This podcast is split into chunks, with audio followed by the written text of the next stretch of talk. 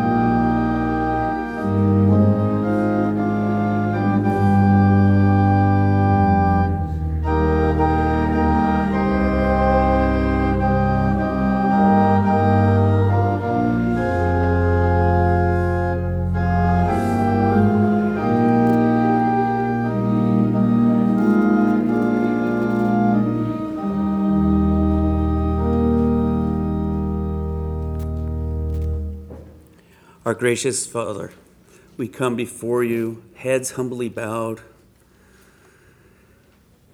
seeking your comfort and love and strength for those in need today, those spoken and those unspoken, as we know you know our hearts and you know our needs.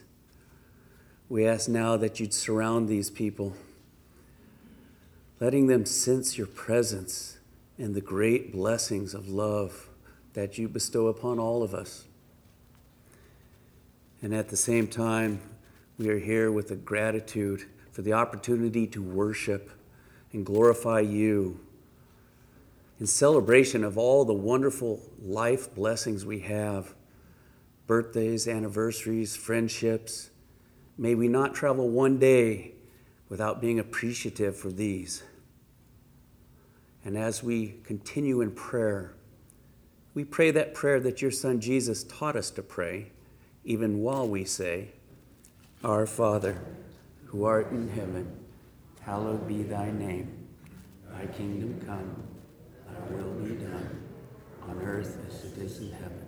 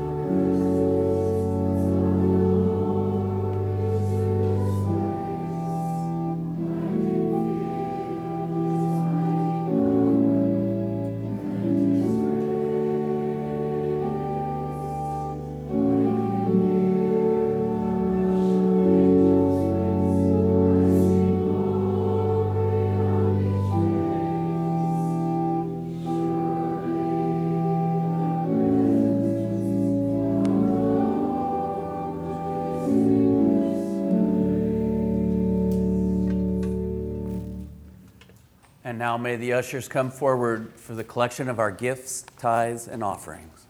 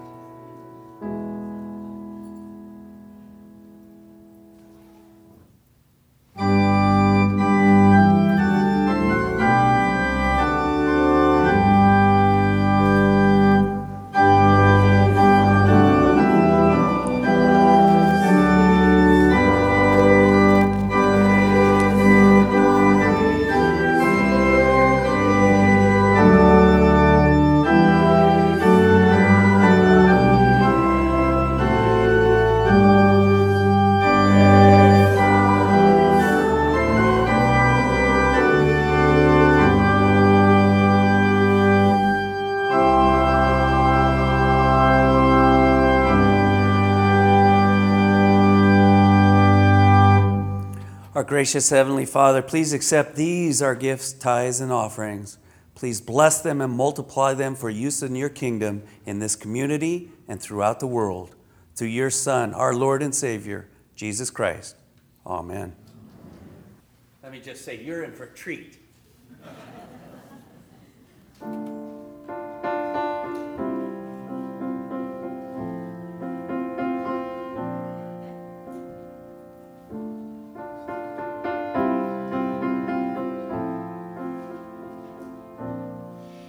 I'm so confused. I know I heard you loud and clear, so I followed through. Somehow I ended up here. I don't want to think, I may never understand that my broken heart is a part of your plan. When I try to pray, all I got is hurt and these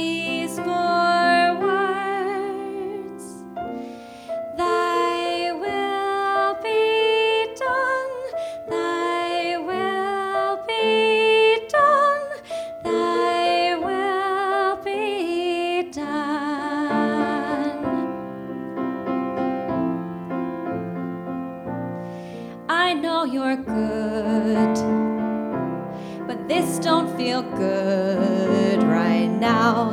I know you think of things I could never think about. It's hard to count it all joy, distracted by the noise, just trying to make sense of all your promises. Sometimes I gotta stop, remember that you're God and I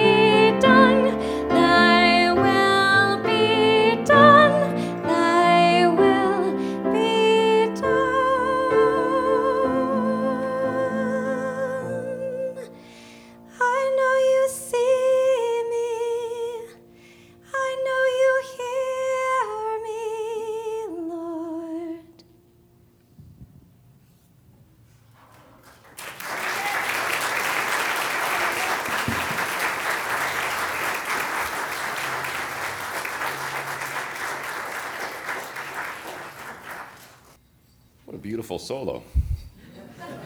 Amen.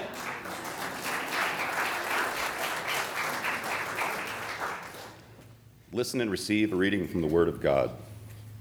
Create in us a clean heart, O God, and renew a right spirit within us, according to your grace and mercy.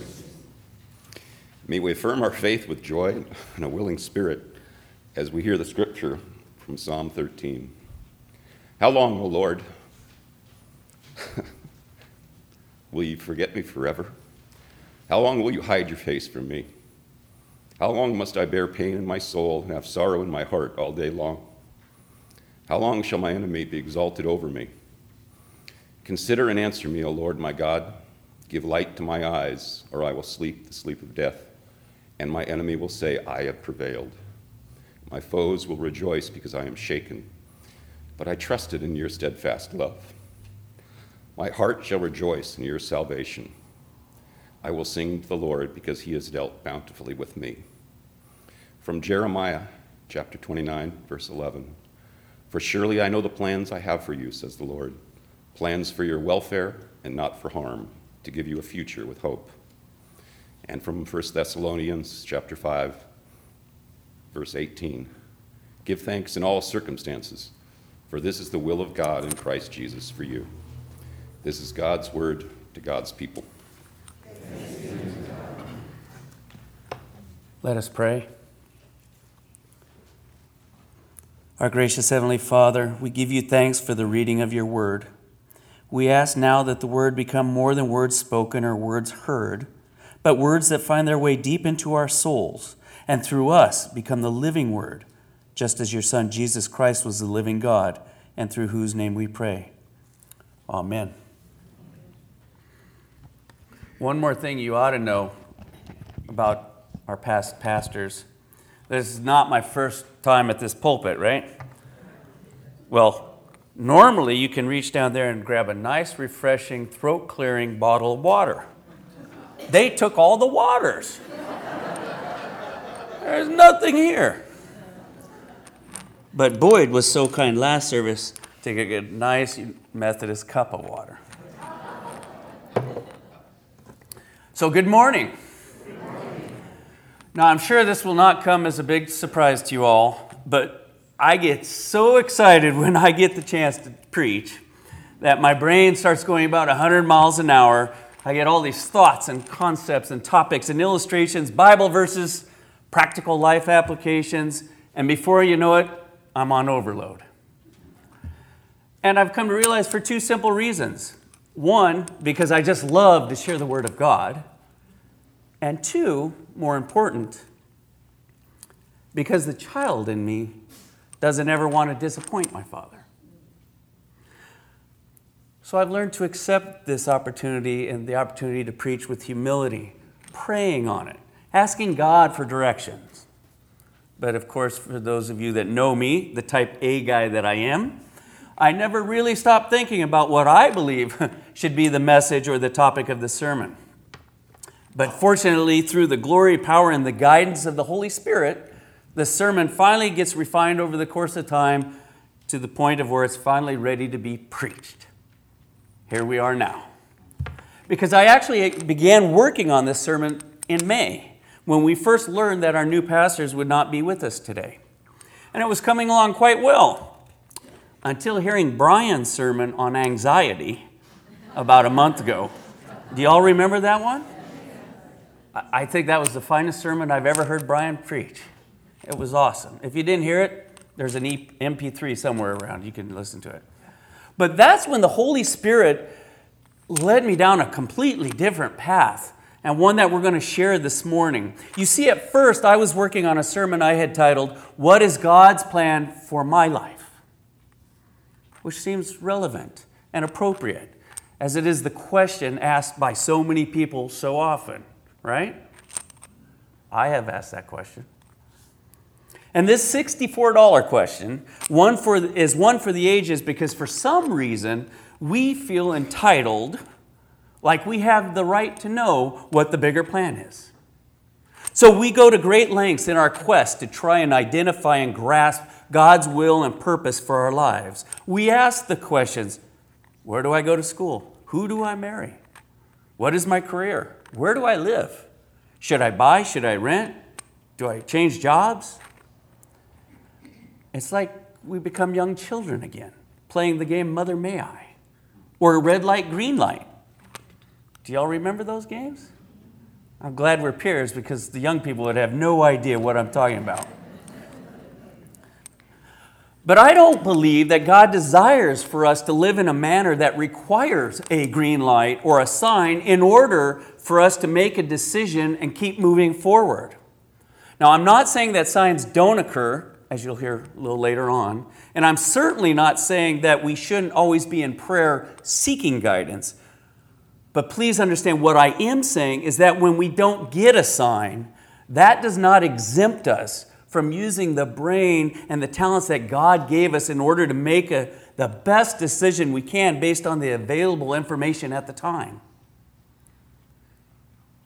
Let's face it, life is a mysterious journey for every one of us.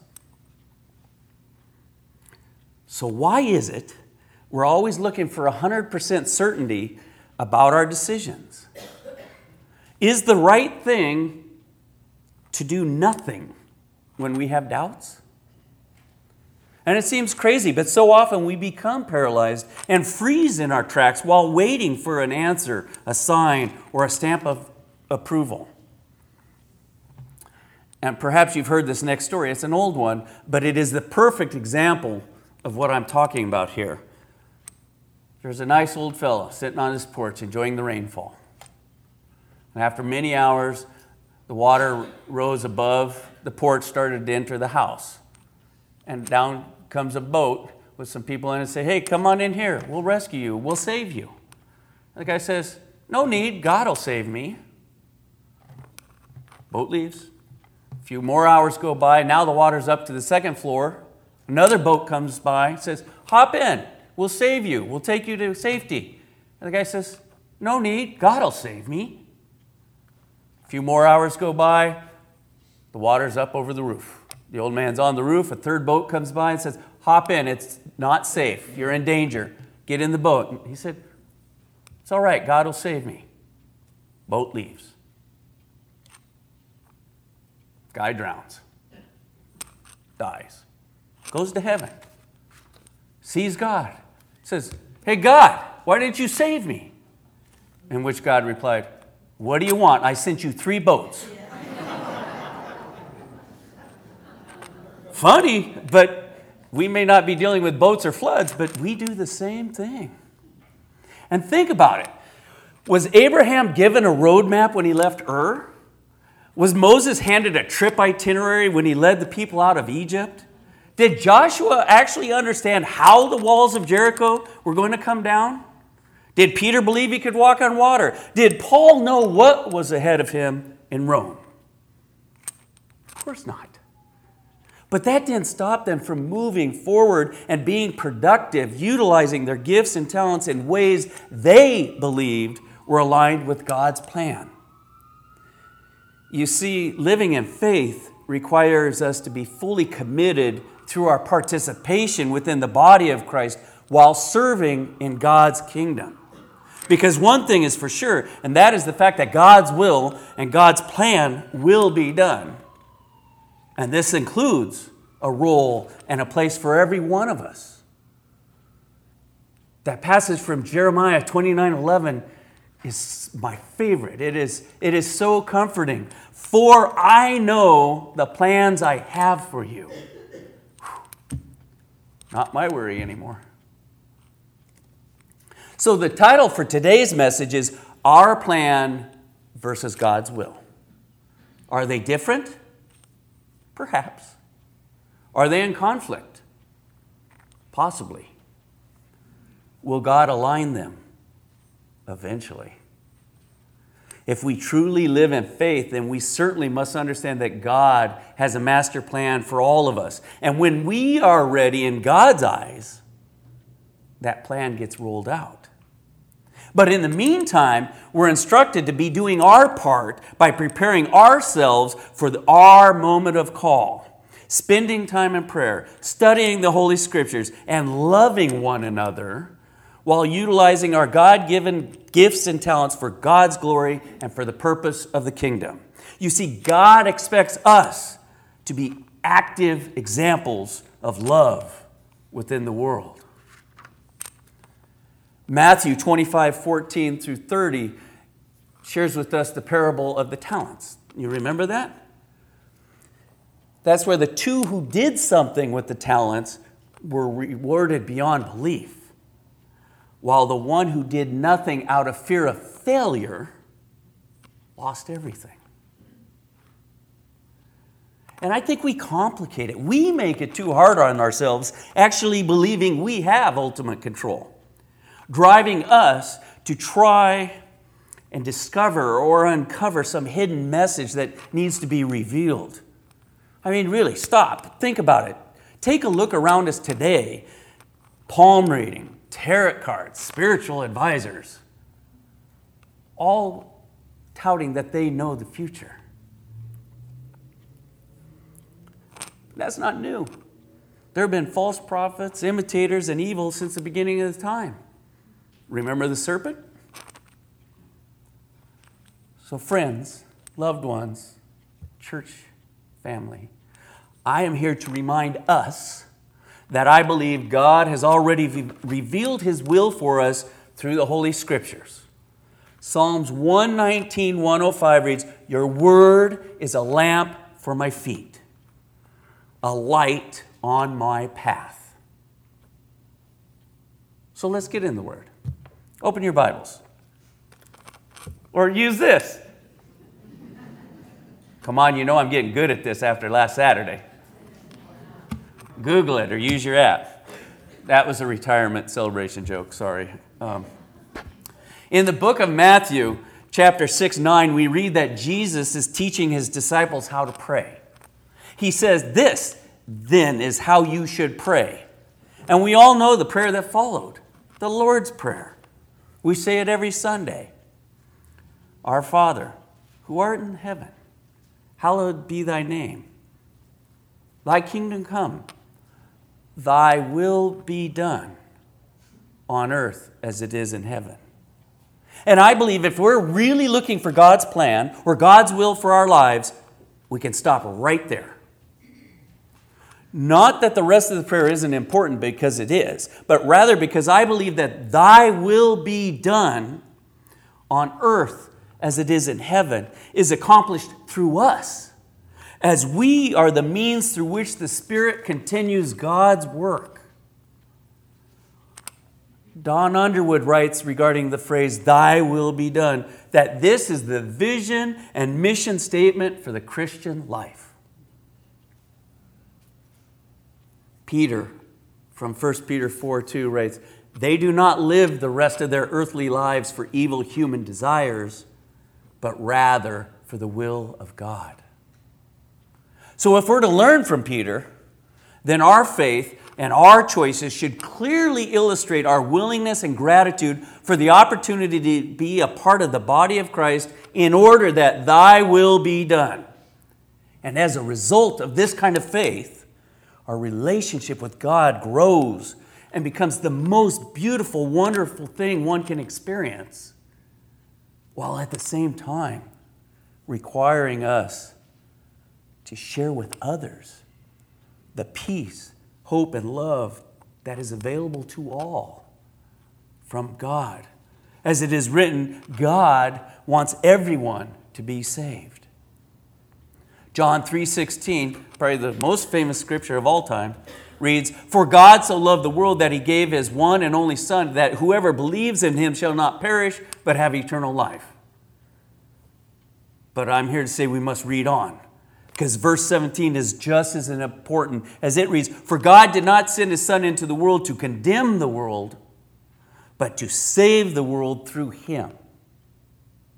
And Peter in 2 Peter 3 9, the Lord is not slow in keeping his promise, as some understand slowness. Instead, he is patient with you, not wanting anyone to perish.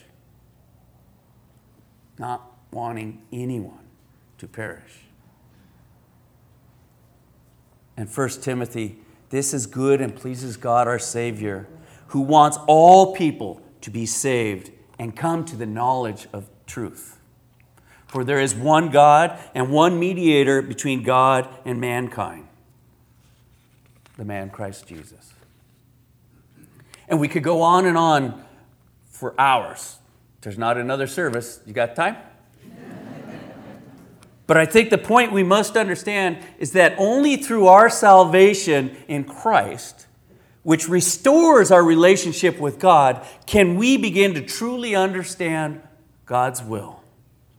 Our purpose and role in living out Thy will be done is accomplished through God's grace and love, which we receive through the gift of the Holy Spirit that lives in us and works through us.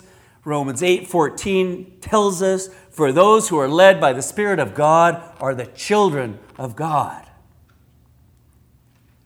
And it is through this grace that we begin to be transformed in ways that move us each day closer towards becoming more Christ like.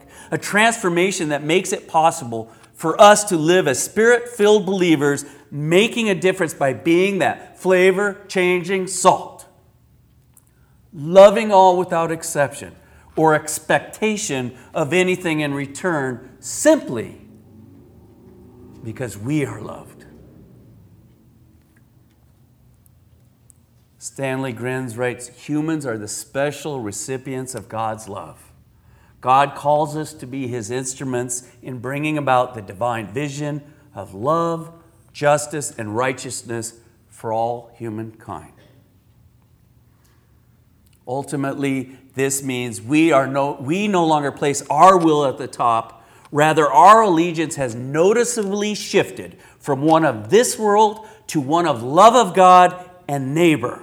In other words, from an inward focus of me to an outward focus of being and bringing all glory to God through our lives while living and working towards Thy will be done. But it's not so easy and can often put us on a collision course with the people around us who have yet to have their eyes open to the truth. But we mustn't be willing to compromise during times of challenges or suffering. We must not only finish the race, but we must finish strong. Romans 12, 2 Do not conform to the pattern of this world, but be transformed by the renewing of your mind. Then you will be able to test and approve what God's will is His good, pleasing, and perfect will. All while in a gratitude and saying thanks for everything. 1 Thessalonians today. Give thanks in all circumstances. Because good, bad, indifferent, whatever, we must believe that God is in control of everything and God has a plan, and therefore our attitudes and behaviors must exemplify the fact that we trust our God. And that's what Paul, Psalm 13 was saying today. I trust your unfailing love. I'm going to share a personal story with you that some of you have heard before. Sorry for the repeat, but I believe it's worth repeating. When I re- returned to college to finish, to finish my college degree at age 47, which is a whole nother story in and of itself, anyways, I needed to finish a couple general education classes. And Biola was really cool about most of them, letting me finish them online. But there was this one English class that they insisted I go sit in a classroom. So for eight weeks, four hours every Wednesday, I went to Valley College in a classroom with about 40 18 to 25 year olds that had no desire to even be there.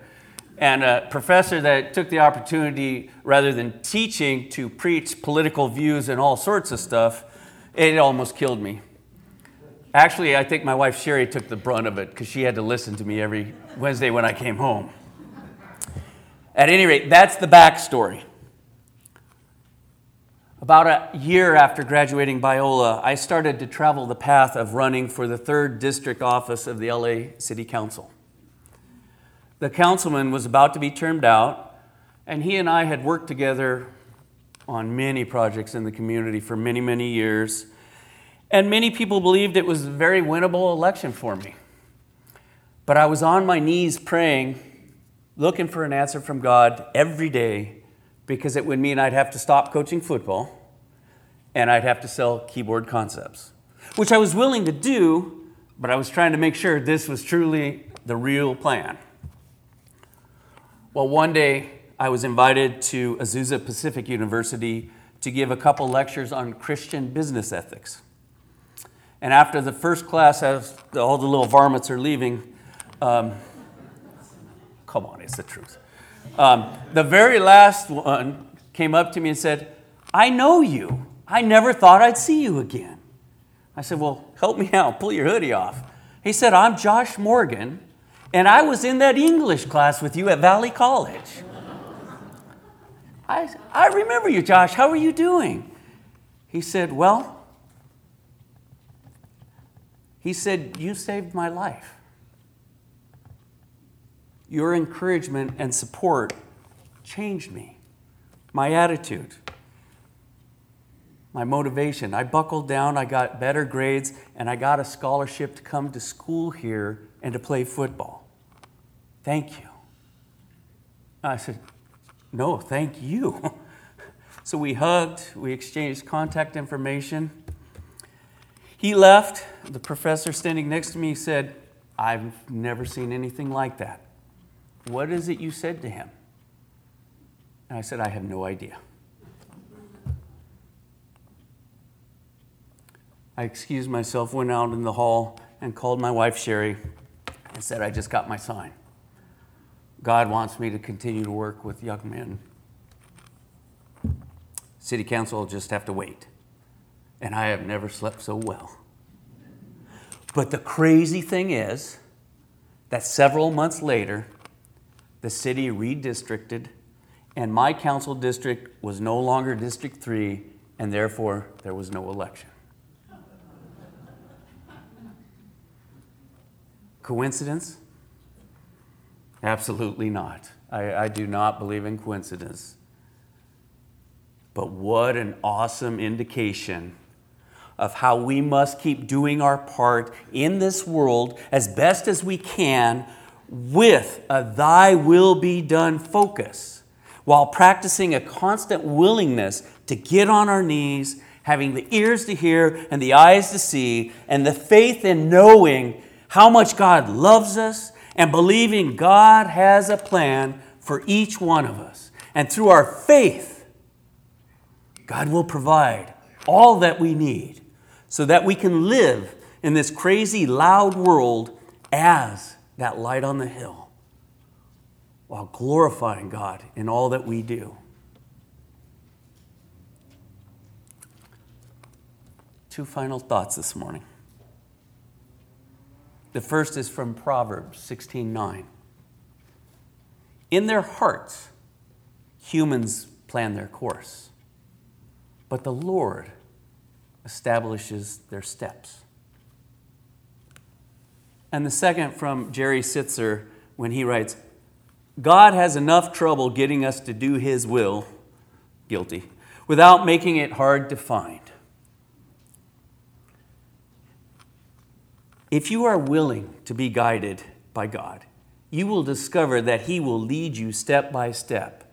And in the end, you will be what He wants you to be, you will go where He wants you to go, and you will do what He wants you to do.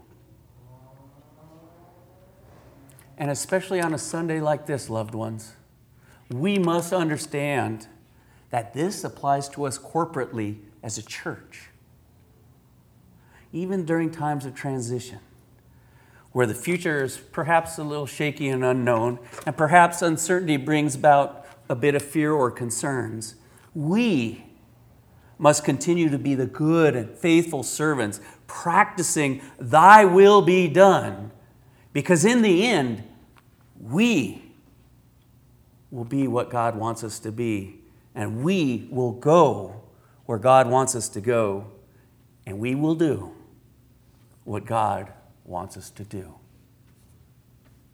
Let us pray. Our gracious Heavenly Father, I am so grateful for the opportunity that we had here today to get into the Word, to perhaps just inch slightly closer to a better understanding of the real depth of the grace and mercy and love that you bless us all with. I ask now for each one of us to recognize all the opportunities you present and then the strength and the courage to act upon those, traveling the path for which it is you desire we travel. And may we be reminded in all that we do that it is in your glory and for your glory. And all of this we pray to you through our Son, your Son, our Lord and Savior, Jesus Christ. Amen. Would you please stand for our hymn of dedication, number 697 America.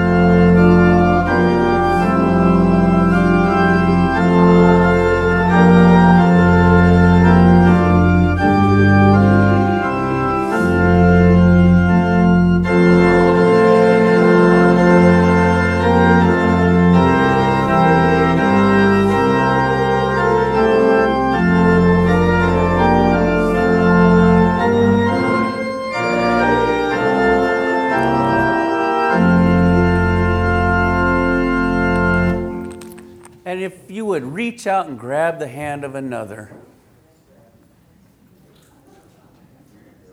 Give it a squeeze. They're still alive, right? And what an awesome reminder that with Christ's love and the body of believers, no matter what the path is that we travel, we're never traveling it alone. So now, in the name of the Father, and the Son, and the Holy Spirit, depart to serve. Amen. どこ?